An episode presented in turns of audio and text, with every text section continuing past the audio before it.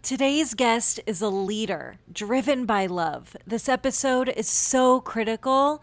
Let's get into it.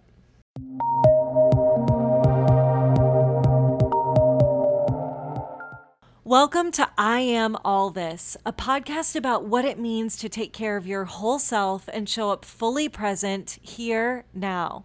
I'm your host, Kate Hurley, and this episode is brought to you by my app, Kate, which delivers a variety of movement and meditation classes, ranging from high-intensity sweat fests to guided runs to more restorative options like yoga and meditation. So everything we discuss on this podcast is about you, but it's also much bigger than you. My hope is that in every single episode, what comes through is the fierce power of love and how deeply connected we are to each other and to the environment. Today, spiritual activist and champion of women of color, Rachel Ricketts, is joining us. Rachel is a speaker, a writer, a healer, a lawyer, and her life's mission is to dismantle the racist heteropatriarchy. In our conversation, we talk all about racism, how it shows up in the health and wellness space, what spiritual bypassing means, why embracing emotions like anger and grief are critical to changing ourselves and the world, and so much more. Let's go ahead and meet Rachel.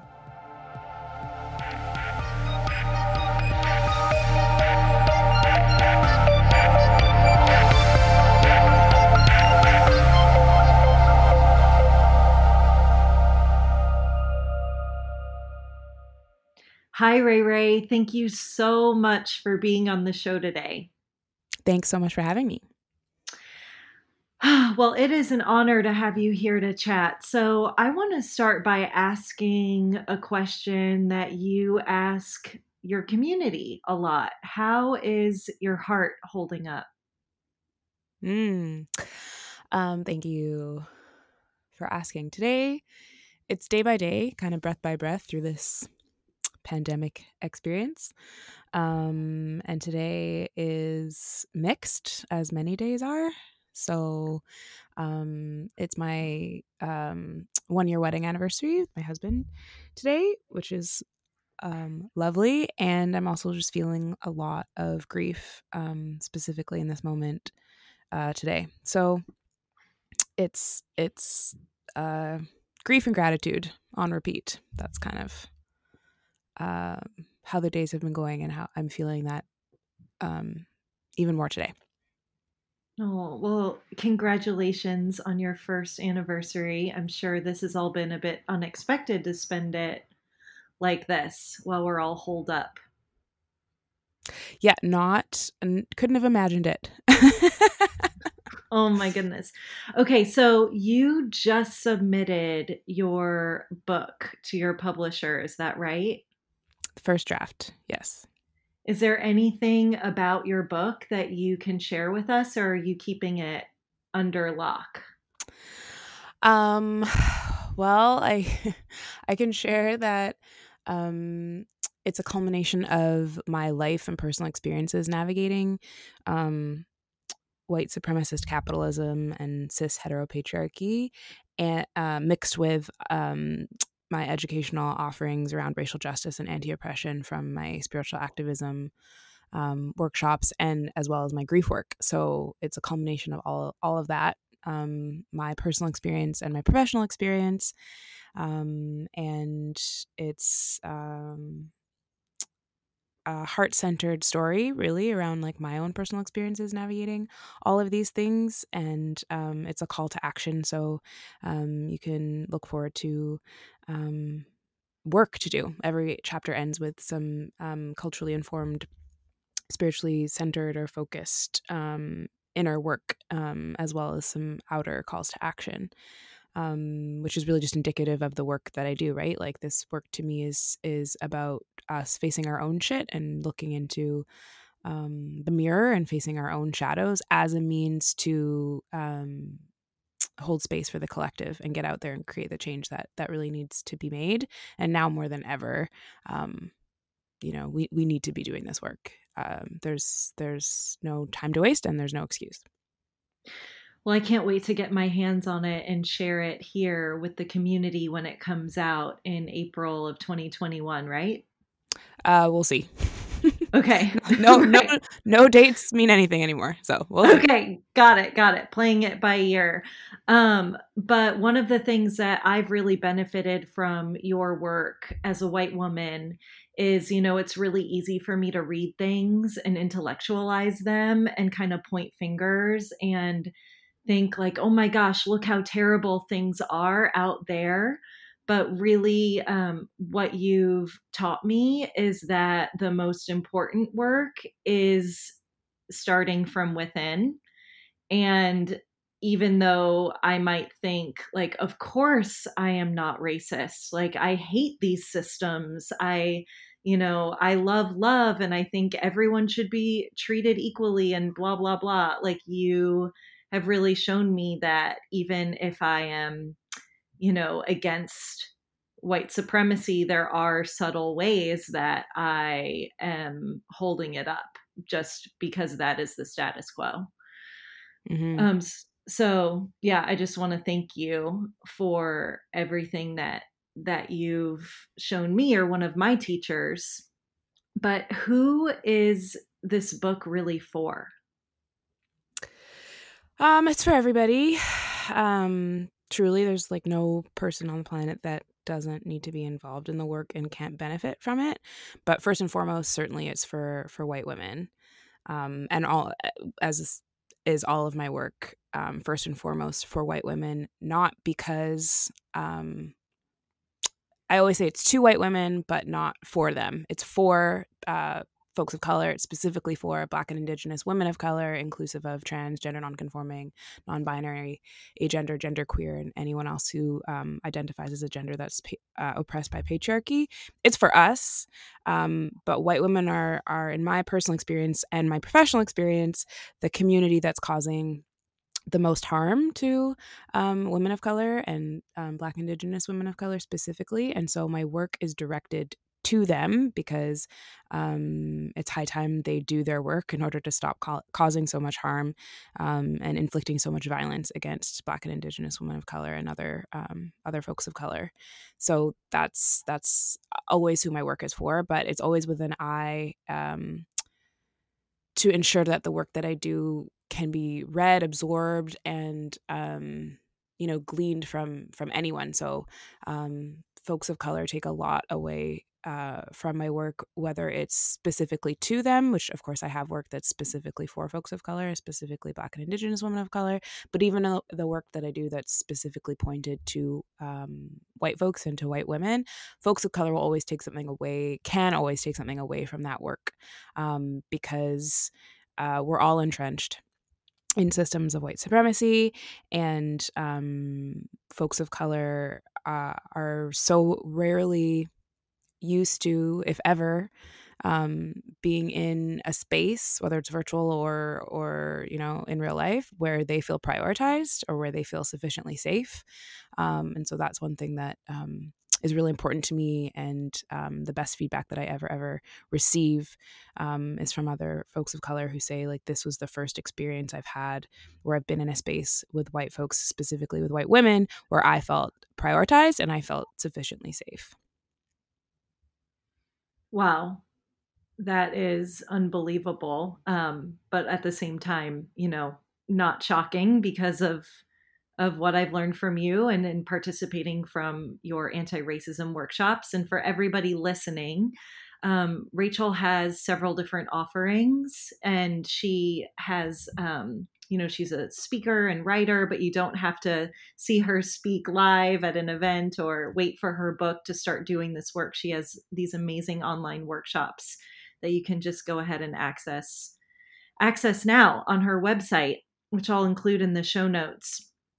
Um, from a, I guess, like talking a little bit more about what, um, Speaking speaking to prioritizing the healing needs of Black people and people of color, what kind of changes do you want to see in the health and wellness space as a whole? I've heard you talk about the health and wellness space as the wealth and hellness space. Mm-hmm. And I'd love to, I'd love to hear, I'd love to hear more of it because, um, you know, it's, it's pretty critical. Yeah. I mean, where do I begin? But I would love to see, um, wellness be a space that's actually for everyone and not a very specific subset of people, you know, like thin, rich, white, blonde, able-bodied, cisgendered, neurotypical, young, um, upper class, heterosexual, cis women, um, because that's who it's for right now. And that's who it's dominated by right now. Um, I would also love to see wellness be representative and inclusive and acknowledge um, the cultural roots that most of the wellness practices originate from or just simply are. Um, so there's a lot of cultural appropriation going on. There's a lot of spiritual bypassing going on. And all of these things are part and parcel of systems of oppression, and all of these things perpetuate further oppression. So um, people believe that they're becoming better by um, partaking in specific wellness practices, um, and they are missing the um, privilege allows them to miss uh, the important piece around the fact that sometimes their wellness um, results in the oppression of others. So one thing that I always like to draw attention to for folks um, in the spiritual or wellness spaces is like, who are the leaders in the spiritual and wellness spaces right now? What do they look like? Where do they come from? You know, like the leading yogis are white women, leading meditation teachers or centers are uh, usually white folks or predominantly white folks or led by white folks. And um, we need to have a reckoning with the fact that these practices originated from communities of color, for communities of color, and have been appropriated um, by white people, which is not to say that white people can't partake in these practices.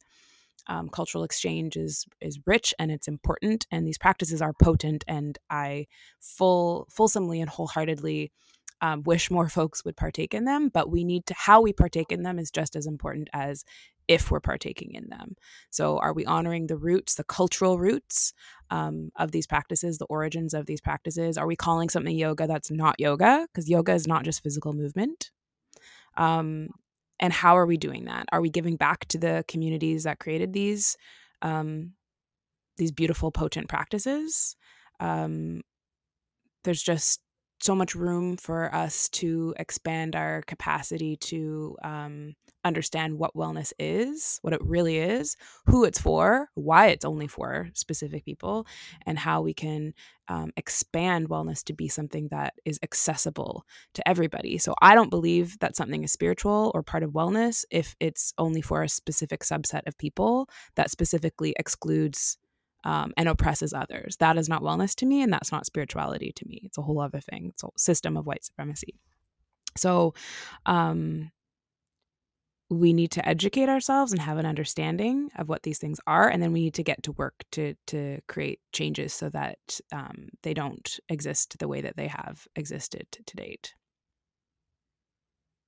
So powerful. And, you know, I just wanted to say a few years ago when I first hired you, you know, I thought that I was hiring you to kind of help me with my business, um, and like help make things more accessible and welcoming and, you know, kind of lift the veil on, on what I haven't been seeing in ways that I personally am, or might be causing harm through my app and website. And then really what I learned from you is like, oh my gosh, no, this really does, you know, start within. Like it's an, it's an inside job, and it's changed the way that I teach. And, um, you know, being a white woman who does teach yoga and meditation, I know that I am causing harm in some ways, even if I might be helping in others.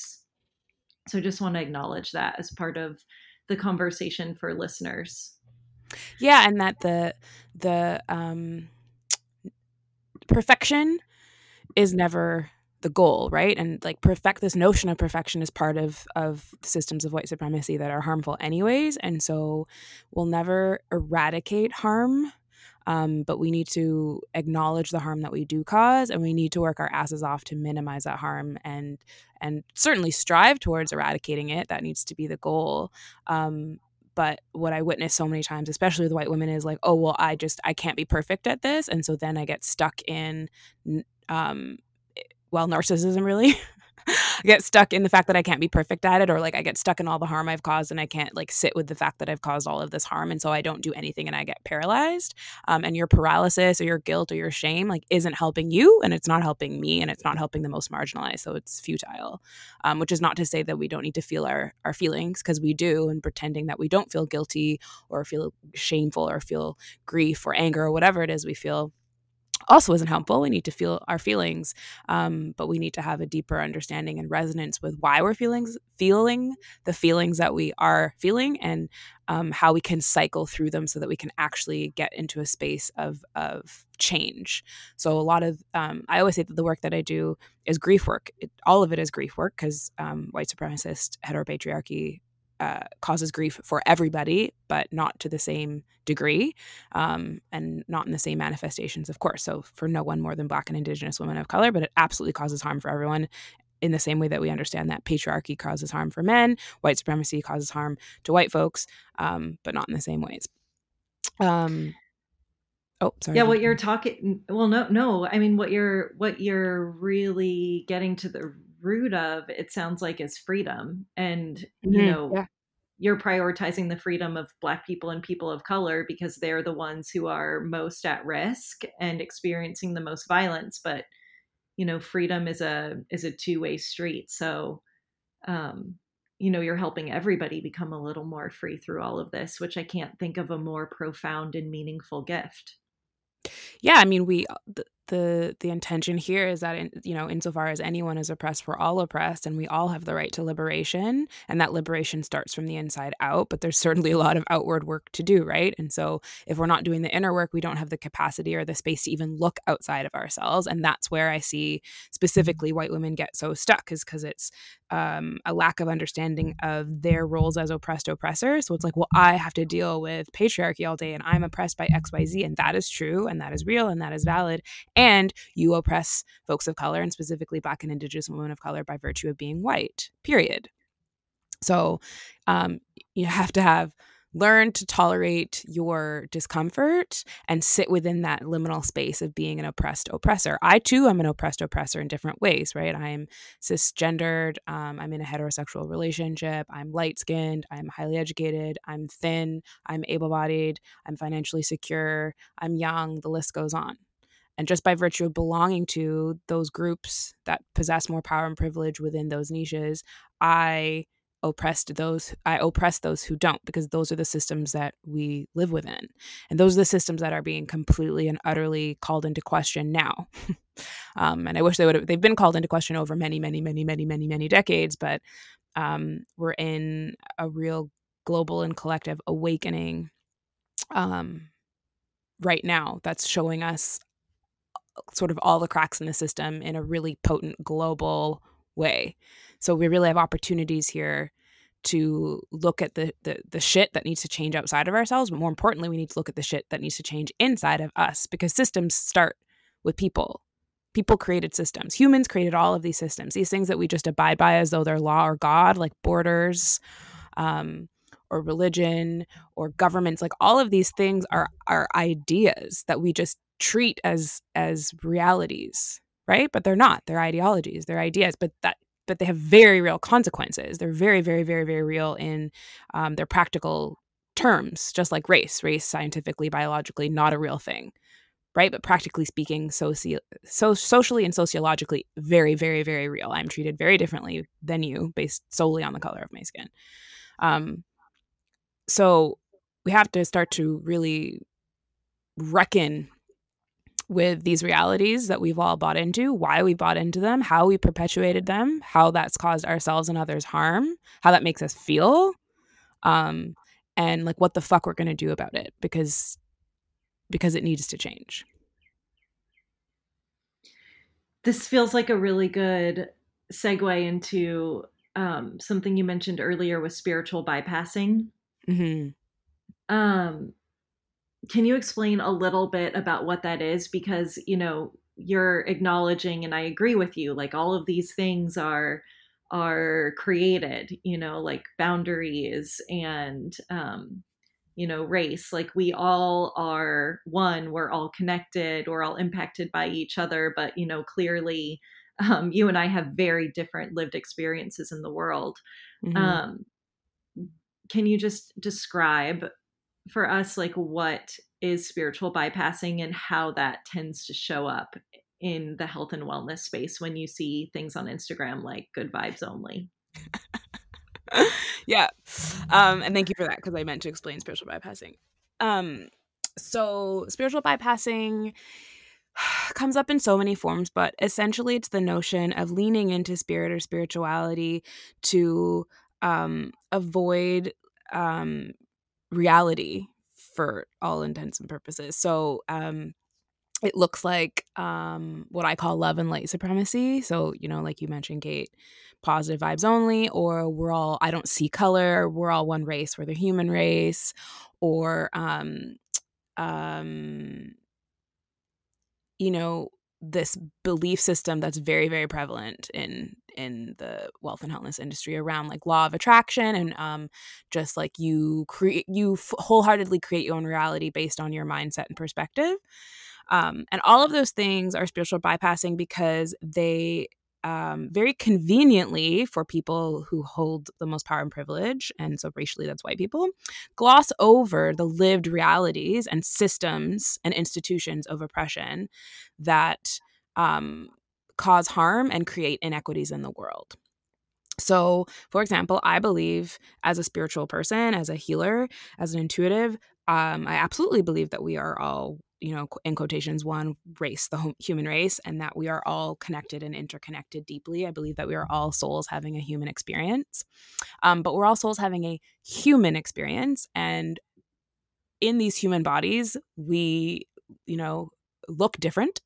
Um, and as humans, we've assigned and ascribed different um, levels of power and privilege to people based on their quote unquote race.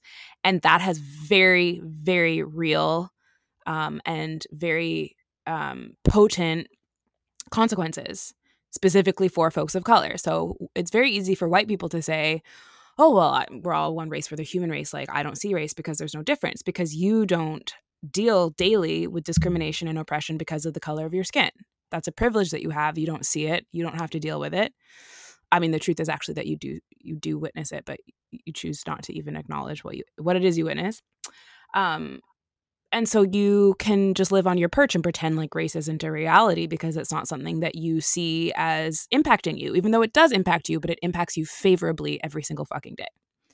Um, and then to say things like, oh, well, you know, the law of attraction, all you have to do is sit on a rock and meditate um, into the meditate into abundance, the things that you want in your life, is the exact same thing as um Um, believing in the American dream, and that we all start from the same space and all you have to do is work hard enough to get and achieve your dreams, which completely undermines and ignores um, the very, very real and lived experiences of folks of color who are um, systematically and institutionally oppressed in medicine, in housing, in education, um, in across the board, in employment, um, you know, every system under the sun. Um, It eradicates that slavery ever existed. And so we're starting, you know, four hundred years uh, behind. Um, all of those things are just completely bypassing these lived realities of folks of color, and specifically Black and Indigenous people of color. And so it's leaning into this notion of spirituality as something that's like only positive, or um, that, you know, negative, there's such a thing as negative vibes or negative emotions. And so um, I don't subscribe to that belief system whatsoever. I believe that all emotions are information. All emotions are valid. All emotions are there for a good reason. It's what we do with those emotions that's really important. And no um, massive collective change, no massive civil rights movement, whether it's Stonewall riots or um, uh, the march on Selma, Alabama, or um, or the like, like no massive collective movement hasn't been motivated by some way, shape, or form by anger. Right? And if you're not angry at the, the the shit that's going on in the world, especially today, if you don't feel some form of rage about that, um, I think there's a part of you that's disconnecting from from the fulsome fulsomeness of yourself. Um, and when you're disconnecting from your rage, you're also discon- disconnecting from the height of your joy and the height of your love. They're connected. So it uh, to spiritually bypass is to cut yourself off from the fulsomeness of being human and the fulsomeness of of um, the full spectrum of your human experience, and therefore the full full capacity to have compassion not only for yourself but for others and other human experiences. There's so much there that you just said, but in particular, what really I think needs to be highlighted is, you know, how critical it is that we embrace the full range of emotions. And going back to the wealth and wellness and industry, I think we've been conditioned to believe on several different levels that there's something wrong with us unless we feel um, totally blissed out and happy all the time. It's like, oh, are you upset? You must need an, another green smoothie or this expensive adaptogen. Yeah. Um. So at the root of these, you know, uncomfortable emotions, especially like anger, you know, um, like they basically what you're saying is like they are critical. We must have them. They're a part of being human and like they can help us. Is that right? Yeah, they can they can help us because they can motivate us into action. So like anger is a really great indication that like a boundary's been crossed, right? Like that something is amiss. Um, and it's something that we, especially collectively as women, have been um, socialized under heter- heteropatriarchy to ignore. It's like part of our intuition, like that, like, wait, you know, we've all had that moment, or most of us, I would imagine, had that moment where like, you know, you you meet someone and you're like, something's just not right here. Um, um, and and we've been taught and socialized from youth to really ignore that feeling, um, which, by the way, creates a lot of rage in us. When you're taught to distrust yourself, it makes you really fucking angry. And then, again, as women, we are taught that our anger is socially unacceptable. Um, right. So there's no, you're not allowed to be an angry woman ever. Uh, you're not taken seriously if you're quote unquote emotional, especially if you're Black. Um, and so you strive to fit within these boxes of the status quo of what's acceptable and what's not acceptable. And so you learn early that that anger is unacceptable. And so you're just supposed to be this like really um, submissive, conducive, opening, open, you know, loving, just kind, compassionate person all the time, um, who doesn't feel rage or quote unquote negative emotions. And that's just not being human. It's it's it's just not. And so if you are unallowed to feel your emotions and to express your anger, then it it's going to come out vi- as violence. And I was just talking about this with a friend recently about like high school, the high school experience. My husband and I were talking with a couple friend of ours, just like how violent high school is for um, for women and folks who who um, grow up outside of the gender construct of male, which is, you know, when you think back on it, a lot of folks are like, oh, I would think it was more violent for folks who identify as male because they, you know, got into fights. There was lots of fights and like physical violence, but Um, the violence that oc- occurs for um, women or those who identify as women is this insidious um, emotional violence, which I talk a lot about in my workshops. Um, and it's not something we even talk about. Like I only recently learned even really like what it looks like to be bullied as a woman identified person by other folks who identify as women, like what that really looks like and feels like. Um, and so this isn't a gendered conversation, um, but I'm just highlighting kind of the ways in which we ignore uh, how violence can show up. And so in our day-to-days as as adults, um, when we're unallowed to express our anger, then it builds up within us and it comes out as Violent, violent um, discourse, violent dialogue, um, passive aggressiveness, um, you know, cutting, cutting criticism, um, si- like ghosting on people, icing other people out, tr- like the silent treatment.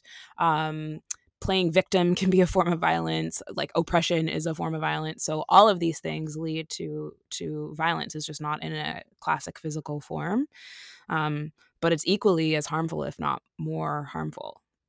And if we don't have the capacity to allow ourselves to feel our emotions, then we don't have capacity to allow other people to feel their emotions. So when people who are oppressed come to us with their anger, um, we have zero capacity to hear it or understand it because we have not allowed ourselves to feel our own. And that I see specifically with white women. No space to feel their own anger about how they've been oppressed by patriarchy and anything else that they're oppressed by based on whatever um, other oppressed identity they may they may um, exist within. And so zero capacity to hold space for people of color, specifically Black and Indigenous women, because they can't feel their anger, so they can't receive or hear others.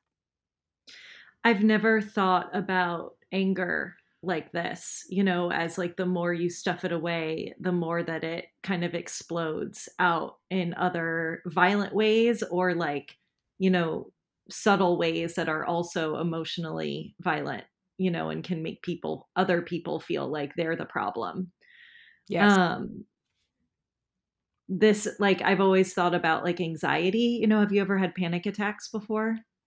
I recently had my first one. Oh, I'm so sorry. Welcome to the club. It was very enlightening. Like, I don't suggest it for anybody, but I really did learn a lot. But that takes, I mean, you walk the talk, you know, that takes so much courage that you sit with it and then you can feel the wisdom energy and like understand, you know, the teaching that your anxiety brings you, um, which is a sign of, you know, all of your skills and your, your very, um, vast toolbox that you have. But like with anxiety, you know, for years, I was really, really good at turning away from it. And mm. sometimes turning away is, is healthy because it's like, ooh, the nervous system can't handle this and turning mm-hmm, away is mm-hmm, safe. Mm-hmm. Um, but yeah, that's stuffing down and stuffing down until it explodes out. And then all of a sudden you're somewhere public and you're like looking, you know, like for a closet to hide in. Um, so that was, you can cry. That's actually exactly what my takeaway was. It was like, oh, we haven't been tending to this. Like we haven't been tending to our heart space. And so here we are like dry heaving on the bathroom floor, having a hard time breathing because we haven't been tending to how how many mixed emotions are happening in our body and how we don't, we feel helpless and hopeless or, you know, however it, the anxiety manifests for you. So that was what I came out on the other side of that was, was like, you, you need to fucking tend to this or that's, that's where you end up. Um, and that's true of any emotion that we have. I talk about this a lot with grief. Like people ignore their grief. They don't even know what grief is. We don't even have an understanding of actually how grief manifests. It's not an emotion. It's an experience. It includes anxiety. It includes anger. It includes hopelessness. It includes joy. It includes relief. Like it's so many things. And that can be in like one minute of the grief experience, all of those things.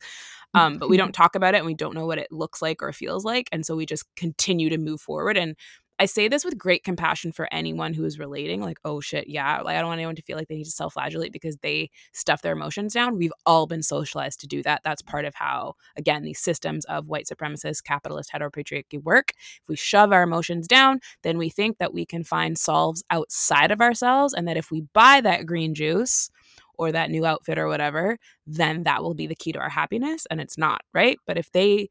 If we know that we can heal our own hearts and that we can overcome and we can come together, um, then the quote unquote system falls apart and they don't want that. They don't want us to know it. They don't want they don't want that to to ever, ever exist. And so we've all been socialized within these systems of oppression to um, um, what word am I looking for? Like to take out of ourselves our own power.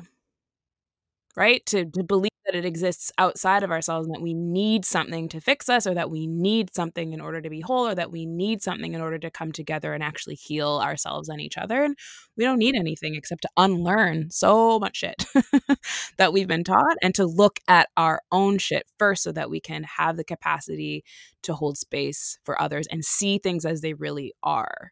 Um, Which is to me like unplugging from the Matrix. It's Keanu in the Matrix. Like, what the fuck is going on? You look around like this is really what I've been living in, and I had no idea. Like, yes, correct. And the system created um, this beautiful mirage for some people, um, you know, for the folks with the most power and privilege. Um, and we need to pop that bubble. Like, it's time to really burst that bubble and uh, see things as they really are, so that we can get to work to changing it. Burn it all down. I'm Basically. Totally with you. Yeah. um, do you feel like even though you've been doing this work your whole life and you've been experiencing these systems of oppression and acutely aware of them every minute of every day, like, do you still feel like you are in this ongoing process of unplugging from the matrix? Always. And it's, it'll never end. Right. Like, and it's, it's like, um, it's why I say the work is internal, because it's lifelong. And the more you peel back onion layers, which is what you're doing, like, this is the hardest work you'll ever do. The inner work is the hardest work you'll ever do, because you don't you don't just confront. You can call this anti-racism work or anti-oppression work or racial justice, whatever the hell you want to call it. Um, but it's healing, period. And healing is the hardest work you'll ever do. You have to come to terms with yourself. You have to come to terms with who you thought you were, and then come to terms with who you really are, who you really been. You have to come to terms with who you want to be, and what whatever the gap is between those two things, and what you're actually really willing to do in order to, like, to bridge that gap or or not. Um, and the more you peel back, there's just more there. And the closer you get to the center of the onion, the more potent it is. Um, and so it's really, really hard. And none of it is linear. None of it is linear. You'll be like, oh, I thought I learned that and I, like, had that on lock. And then you, like, totally fuck something up and cause harm and be like, shit, I, like, didn't think that that was still going to be something that happened, and it and it is. And it's why people don't want to do the, this work, because we like to have, like, five steps. You know, the amount of people who email me for magazine quotes, like, oh, can you just give me, like, the five steps to becoming anti-racist? Like, no, actually, I fucking can't. There aren't just five steps. It's lifelong, all the time. It's every breath. It's a choice. You will fuck it up a million times. Um, you'll do one great thing and, like, a million things wrong, and you have to just continue to come back to it. Well, you don't have to, but the work is continuing to come back to it time and time and time and time again, as with anything else. So, um, so I still fuck up. I still cause harm. Um, and my goal is not to be perfect, because that's not a goal I'll ever achieve. And my goal is not to reach enlightenment, because that's not a goal I'll ever achieve. My goal is to continuously learn more, to grow, to evolve, to do the best I can, to own up to harm that I cause, um, and learn so that I do better moving forward. And when I say learn, I mean educate myself, not, like, beg people who I've harmed to teach me and educate me, which is part of oppression.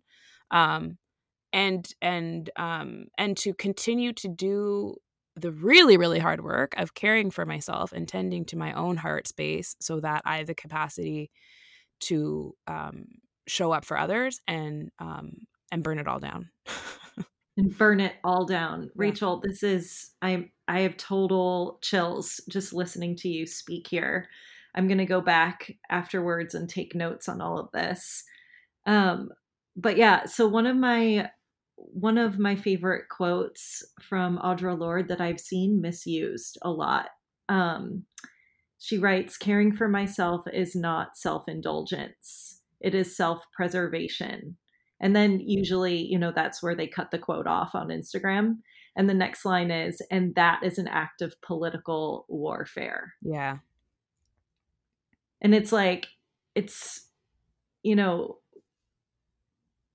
I, I guess, you know, this term self-care has a lot of uh, charge to it. But, um, you know, I'm really curious, because, like, where where do you think the breakdown happened? Like, where did the the marketing jump in and kind of, like, steal even what it means to take care of yourself? Mm-hmm.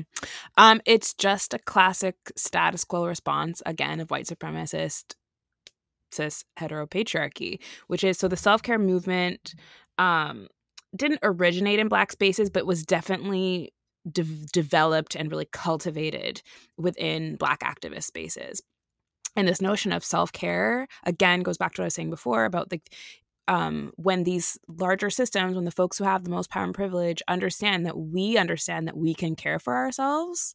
Um, it's like the mutual aid um, groups that we're seeing pop up now in the midst of this pandemic, the ways in which these larger systems, aka like corporations and governments, want to shut that down, because they don't want us to be able to be self-sufficient in any way, shape, or form, because then they then they know that we know that we actually call all the shots because we like we're the masses. So um, so self-care got got appropriated, and it got Um, converted into like really just capitalistic, racist ableist, ageist, et cetera, classist oppression, um, because then it's something that, again, makes us look outside of ourselves for things um, that really, the work really is inside. There's no amount of um, like black mud you can put on your face or avocado toast that you can eat um, that's going to heal you, I assure you. Um, I've tried. I have yeah, tried. Yeah, right? We've all fucking tried. So, um, so that's, that's, that's part of it. And then, of course, um, these larger systems exist to ensure that we're all oppressed. And so the extent to which our healing and um, our power exists outside of ourselves, then they can continue to feed us and tell us what it is we really need and want and should want, right? Like they dictate it. Um, and so it's just been totally appropriated within all of the classic systems of oppression. Um, what I talk about in my work, I call it soul care. I don't even call it self-care anymore because I just think self-care has been totally whitewashed and appropriated, and it doesn't even mean anything anymore. So soul care is like the work that we are doing um, that isn't always lovely, and it's not glamorous, and it isn't about like a mani-pedi or um, a spa day. It's about like our inner conditioning. You know, to, to me, it's like akin to brushing your teeth. Like I don't, I don't actually like brushing my teeth. I don't enjoy it. It's not something I personally like enjoy doing, but it's part of my health regimen, right? Like if I don't brush my teeth, my teeth get fucked up. I have cavities. I'm, I'm like, it's part of my health routine. Have to, it's part of like actual tangible wellness for myself. Um, and that's what soul care is. Soul care is really like, it's hard. It's the hardest thing you'll ever do. It's looking inside. It's acknowledging again, like hurts and harms, not only that have been inflicted against you, but that you have inflicted on others, and tracing patterns. It's ancestral work. It's um, it's uh, it's really, really hard, um, and it never ends. And um, but it's also the most liberating work you'll ever do, and it allows you to have the the most um, profound and deep connection, not only to yourself but to like all that is, including other humans, but all all beings, um, and see and understand things in a way that really like just liberates you, mind, body, and soul. And um, and I'm not knocking some of the things we call self-care, right? Like sometimes having a hot bath or like getting your nails done can be part of of rest, and rest can be a form of activism. That's exactly what Audre Lorde was talking about, especially for folks of color who like never get opportunities to rest in in um, systems of oppression and discrimination that keep us constantly working, whether it's like physically, tangibly working or like doing emotional labor working. Um, so it's it's again, it's never Uh, black or white. All of this stuff is very gray, and that's again why people really hate it. It really is specific on the whens and hows and whys and whos that's partaking in it. But um, but I do have a really large issue again that comes back to the wealth and wellness piece about like that um, though self-care in quotations, what we call self-care today is only accessible to a small subset of people, specifically like white, rich, thin, able-bodied, Um, neurotypical, um, upper middle class um, folks, and that's not self care. It's care, and it's caring again. It's caring for them. It's an act that feels caring for them that can be ex- um, expressly and explicitly exploitative or, or discriminative to others. So back to nails. I used to get my nails done like all the time, religiously, um, and if my getting my nails done means that um, a person of color has to, um, you know, do my nails and get paid at a, a non-livable wage just so that I can have my nails done. Like that isn't, that is not self-care to, to me. Um, mm-hmm. That's, that's exploitation and violence and oppression and discrimination and perpetuating all of the systems of oppression. Yeah. And that's where I think it gets really tricky, because that's seriously everywhere. Yeah. Yep. Yeah. That, that's why I say burn it all down. Burn it all, all down. Yeah. So I want to kind of talk about your activism, because, you know, you've raised over twenty-one thousand dollars for Black and Indigenous women of color um, to help them survive and just pay for bare essentials during this pandemic. And then we also have, you know, a, a presidential election coming up in the United States this year. And you are Canadian, but a big part of your audience is in North America as well. Mm-hmm. Um, And I know you've been very, very vocal. So I guess kicking, there's, you know, a couple of things here to unpack, but first, can you tell us a little bit about the fundraiser and the women that you are connecting with and providing these essential funds for?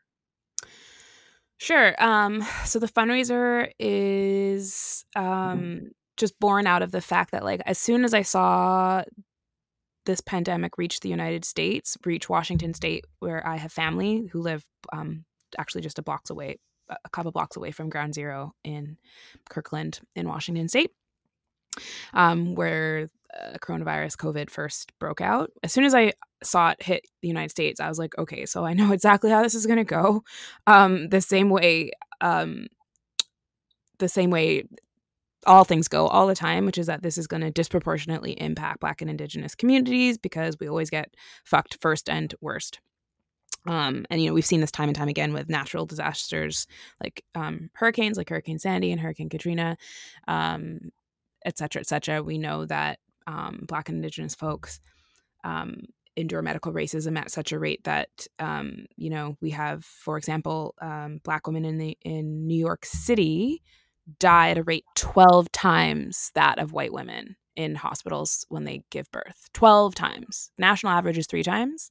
Um, in New York City specifically, it's twelve times, which is just like, if you really sit with that, um, it's it's a it's beyond. It's beyond. It's just so it's unforgivable. It's, unforg- it's unacceptable. It's unfathomable. It's just like, um, so so I knew that this was going to come for Black and Indigenous communities, you know, the worst and hardest, and that that was early on. So my like biggest grief period was like early, like um, right when this started happening in like early mid March, um, and then now we're seeing all the statistics that just prove what what what you know Black and Indigenous people already knew, and especially Black Indigenous activists absolutely knew was coming. So here we are, and we're seeing statistics um, about how.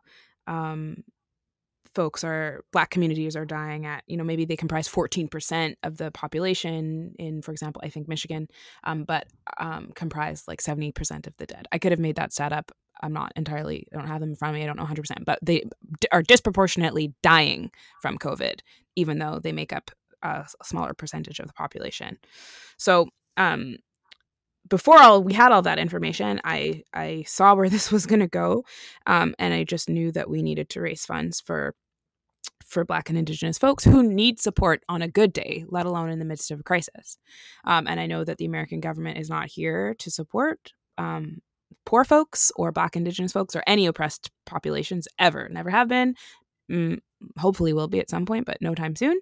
Um, so I just felt it was imperative to raise funds specifically for Black and Indigenous Americans, um, as a Canadian who has access to public health care and larger social welfare systems. Um, that was part of me being able to spend my privilege. Most of my family lives in the United States, so I know firsthand.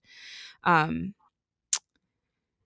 um, sorry, it makes me really upset. I know firsthand how har- how hard Black and Indigenous people are struggling and like what the actual impact is Um, for them, because I have family members who are struggling right now. So I wanted to be able to raise funds um, to um, to support, I mean, however I, I could. And part of the um, grief I'm specifically experiencing today, going back to your initial question about how my heart is, is just there's so many people who have reached out in need of funds, and I, like there's just not enough funds. Um, and it just breaks my heart to no level, because no one should have to email me and ask me for this kind of stuff. Like no one, no one should have to email and say, um, I'm trying to get medicine for my son. No one should have to ask a stranger for that. Nobody. That's just not a world that I want to live in. It's not okay. Um, and so this was just something that I saw as something that I could at least try to do. But like I say, like these systems as they currently exist are not acceptable, and people needed this support before this pandemic, and fuck, they're going to need it so much more, even when it's in quotations over. I mean, there's no such thing as going back to normal ever again. Um, um, This is just the and, work that I do. Like, how do we redistribute funds? How do we redistribute our power and privilege and spend it however possible to get it to the people who need it the most? I mean, the fact that people just can't even access healthcare, the fact that people are dying and their last breath to their healthcare provider is who's going to pay for this is unacceptable. Completely unacceptable.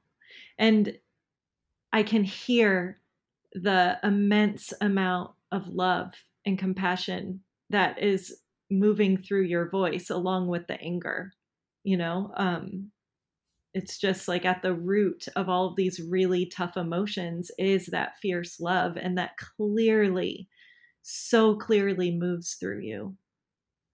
Thank you. I mean, I always say that my love includes anger, and it's part, like, it's part of how I um, can do the work that I do. Like, right. Like, these systems are enraging. Like, this is just not how this should be working. It's just not how this should be working.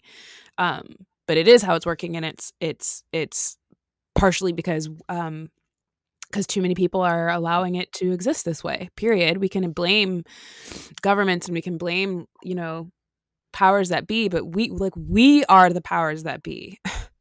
So we have to change it. And I'm not saying that outside of, like, again, like institutional systems of oppression that exist that actually do really wholeheartedly take our powers away. I'm I'm not overlooking that or bypassing that at all. But at the end of the day, there are enough folks who have enough power and privilege to create change. And I'm talking to white women. I'm talking to white folks, but I'm right now really talking yeah. to white women, because I know, again, the the um the gift and beauty of being an oppressed oppressor is that you have your heart open in a way to what oppression actually is and feels like, um, so that you're more willing to transform that, right? And that's where loving anger can be utilized. You can fuel that. You can funnel it into something um, positive.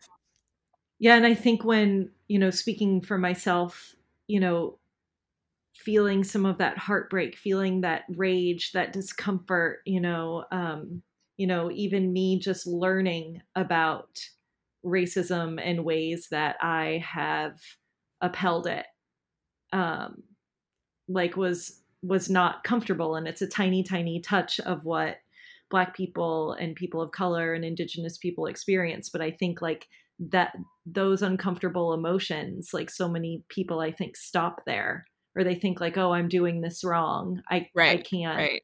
Right. I can't go any further. And then it's actually, you know, what your workshops really dive deeper into is like, no, no, no, no, no, no. This is right. Like, this is a sign of your humanity. Like, this is what it feels like to dismantle these systems of impress- of oppression within you. This is what it feels like to become a little more free.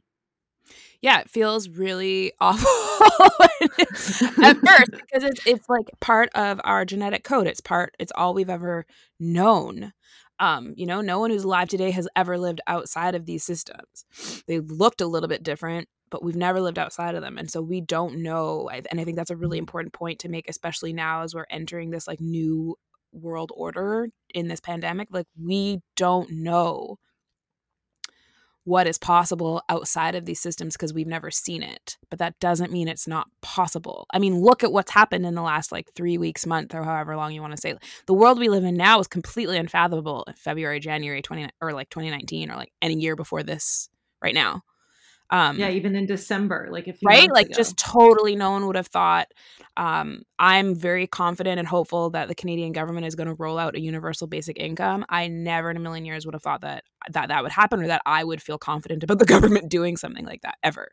Um, it, but I just see the, how it actually benefits them at the end of the day, because there's just going to be too many people in need. So, um, So things are shifting in a really major way, and that is something that gives me so much hope. But we need to continue to dive into our reserves of, like, imagining way beyond realities we've ever understood or witnessed before, and knowing that, like, that that's possible and that that's okay. Like, what we're looking for is a um, matriarchal, collectivist, heart-centered, um, like, human Uh, anti-capitalist, anti-oppressive way of existing, and we just don't know what that looks like because it's never really existed. But that doesn't mean that it can't. Just because we don't know what it looks like and we've never felt it before in our bodies doesn't mean that it can't or that it shouldn't. Um, and I know I shared this with you, Kate, but I, I was watching some webinar, and someone was saying after, um, you know, Bernie dropped out of the race, they were talking about how heartbreaking that was, um, but how it taught them, like, that you not only have to educate folks or inspire folks into the belief that that these ideas are possible, but that they deserve them. Um, and so that's where where that's where the inner work really comes in, right? So the inner work of, like, you deserve to be liberated. You deserve to have deep and meaningful connection with yourself and with others. You deserve to live in a society and universe that wholeheartedly supports you exactly as and how you are. Um, and that's it. You don't have to work for it. You don't have to strive or or prove anything to anybody. You don't need to be subjugated by anything or anybody. Um, All of this is possible, and that's the work that's required across the board. That's the work that's required of folks of all um, racial identities and gender identities and abilities and class, like across the board. That's the work.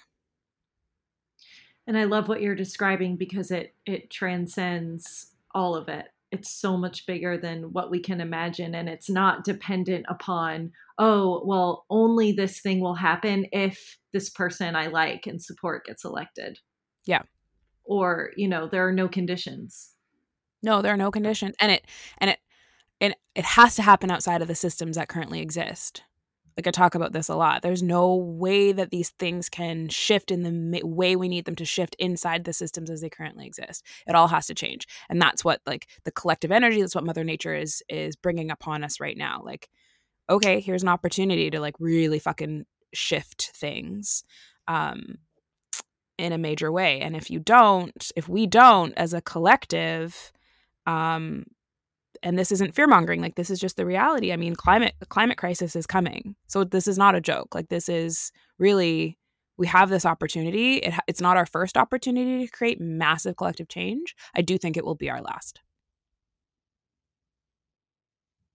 So do we take it or do we not? And that's on each and every one of us.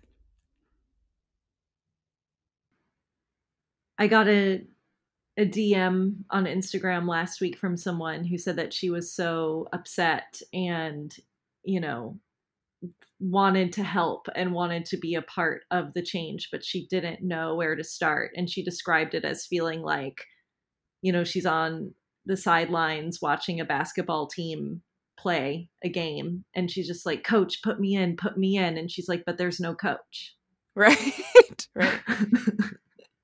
And I sort of feel, you know, um, obviously there are, there are leaders, especially Black activists, um, Indigenous activists, people of color, who have been doing this work for their whole lives, right? Who are leading the way and leading the revolution and fighting for change. Um, and I know uh, that white people need to do their own work too, but then also balance that with following people who who know what's going on, who have experience organizing.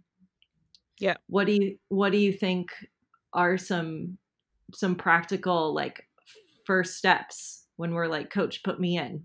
Where's the coach? Yeah. So one thing, no one's on the sidelines. You're in the game, whether you're aware you're in the game or not. And if you're not aware you're in the game, then you're probably um you're just being, like, carried through the game by somebody else. um Like, there's no, um, I always say, like, nothing's black and white, everything's gray. But in terms of, like, whether we're participating or not participating in oppression, like, that is always gray, and yet can also be black and white. That's how gray it is. um, so um, no one's on the sidelines. There's no such thing as being, like, non-racist or non-oppressive. It's not something that exists, because we are all humans. We are all interconnected. We are all impacting each other all day, every day, whether we're conscious of it or not. Um, and if we hold power and privilege, we're just not aware of it. But you, but, but you are absolutely in the game, right? Like, um, if you're a white yeah. person, you have, if you're a white person on Turtle Island, on North America, you have benefited from, um, chattel slavery of Black people, just period. Cause your ancestors did, period. And that has allowed you to have um, doors open for you, or, um, familial ac- uh, accumulation of wealth, in a way that um, Black people haven't, period. you probably don't want to reckon with that or look back at it or think about it because it brings up all kinds of feelings, which is part of the inner work that you need to sit with. Um, but that's just a fact. Um, and that's not to say that there aren't impoverished like white folks or like non-Black people. Of course there are, and that's that like classism in and of itself is a problem. But it is to say that racially, uh, especially in the United States of America, white people have had a class advantage in a way that Black people have not as a result of slavery. Period. That's just facts. So you're in the game always, um, but and if you're unaware that you've been in the game, that's step one. Right? So like, okay, shit. Mm-hmm. I've been unaware that I've been in the game. So let me look at how I've been playing the game. Like who, what points are on the scoreboard for me that I haven't even been aware have been points on the scoreboard for me? Who has been supporting me get where I am? Like I got all these scholarships to get onto the team and all this like extra coach from support from my coaches to get, even get on the team. And I just wasn't even aware of all the support that I've received. Mm-hmm. So starting to do that work, and all of that work Um, is starts with some internal work, but all of that work can be led by the folks who know the most about systems of oppression, which is the people who are the most oppressed by these system, which, systems, which are Black and Indigenous, women of color. And again, women always include um, gender nonconforming, non-binary, trans, intersexed, genderqueer, um, agendered, anyone who identifies with a gender that's oppressed by misogyny. So because we sit, it sit at the intersection of white supremacy, um, heteropatriarchy, and anti-black anti-blackness and anti-indigeneity. And so I would even go a step further and say we should really be looking to um, queer, trans, Black and Indigenous women of color specifically. Um, just folks who live at the more intersections of oppression have more to share with us and more guidance to give all of us as to how we can un- unpack our own oppression. Um, so looking to the folks who are leading these spaces, who have always led these spaces, Um, for guidance for you to do your work. And this is really important and part of, again, a huge issue I have with wealth and wellness, which is your healing does not exist outside of you. You have everything that you need. You truly have all the tools that you need inside of you, um, save from, you know, external systems of oppression that make that hard for you to access. But you have all the tools that you need inside of you. There's nothing out, outside of you. So the healing work that I do for people is to support and guide you into accessing your own healing.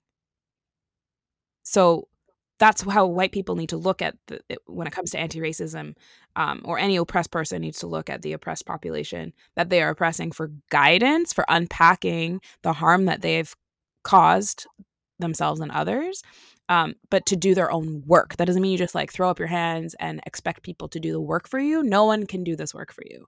You have to do the work. You have to unpack this shit yourself, but you need to look to the right people for guidance. And the people that you need to look at are the people that you've been oppressing.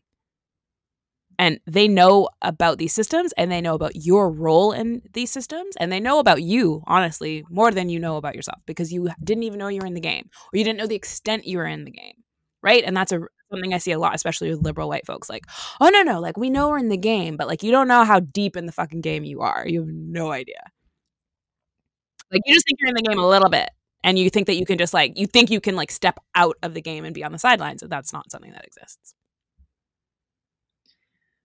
And everything that you have said about Black women and, you know, anyone doing this work, leading white people through this work, knowing more about you than you know about yourself, I would say that is a thousand percent accurate. And I say this again as a Black person who looks, again, you know, to like, um, to trans folks and differently abled folks and anyone who exists in an identity that um, that I oppress inherently by virtue of being part of the more privileged faction of that identity subset, and um, and they know more about me, right? In in those ways. So this, I'm not saying like I'm standing on a platform or a pedestal, because I'm not. But I'm also not saying that um, that that it, we're all the same and we all have the same work to do. I am not saying that um, at all.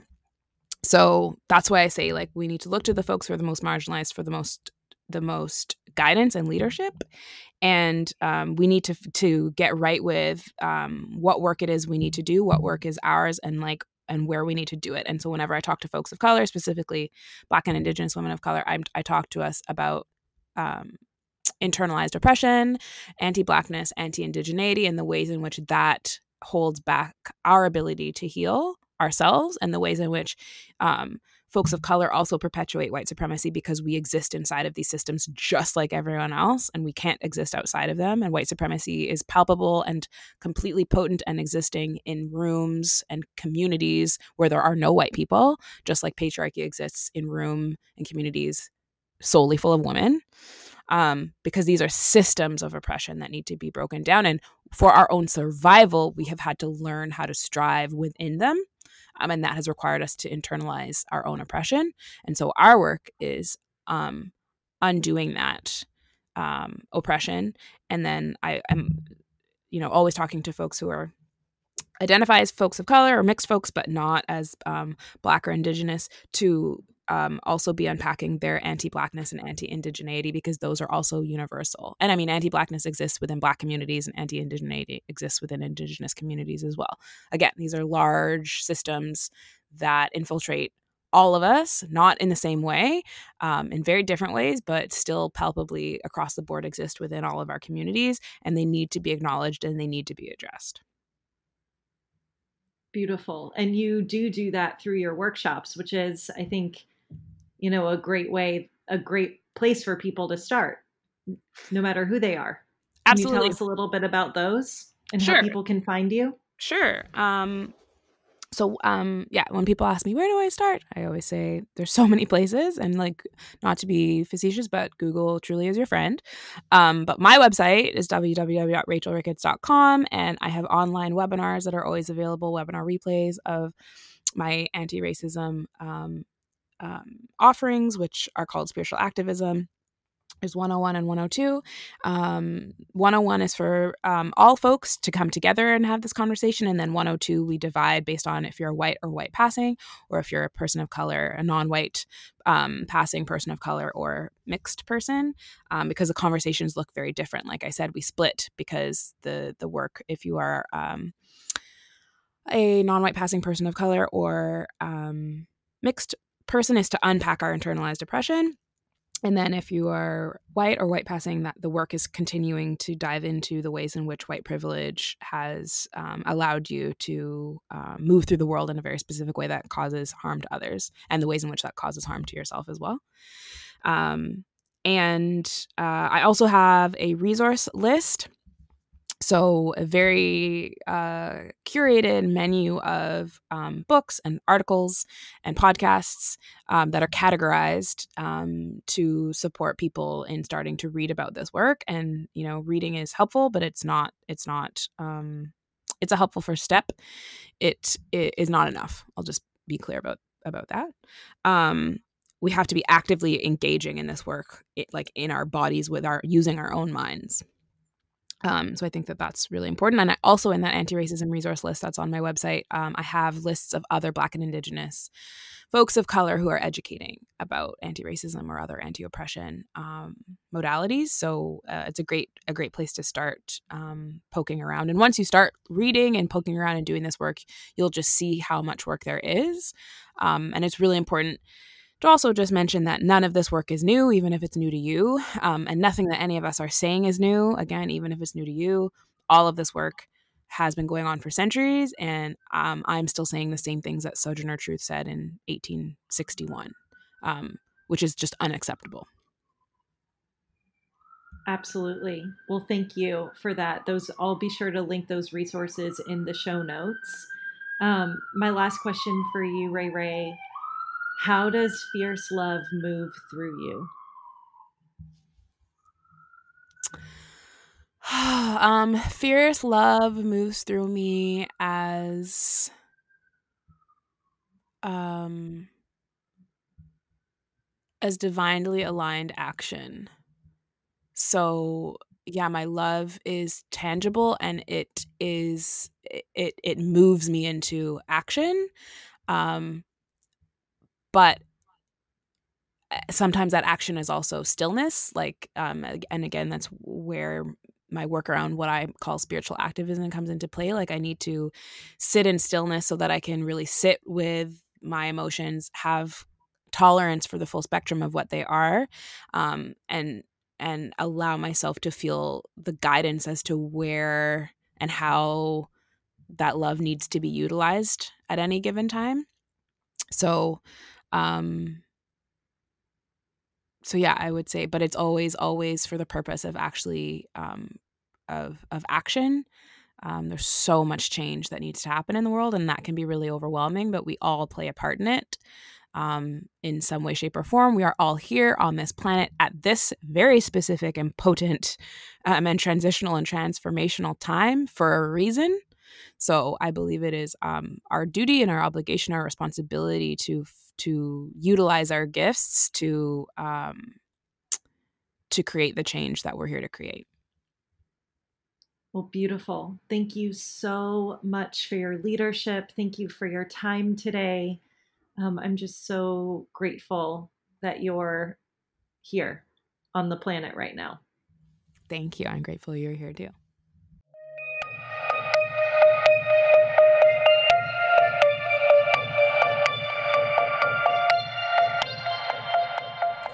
That was Rachel Ricketts, author, speaker, activist, and champion for women of color. Thanks for listening in. I'll be back next week with another episode. Love you all. Here's to showing up fully present here, now.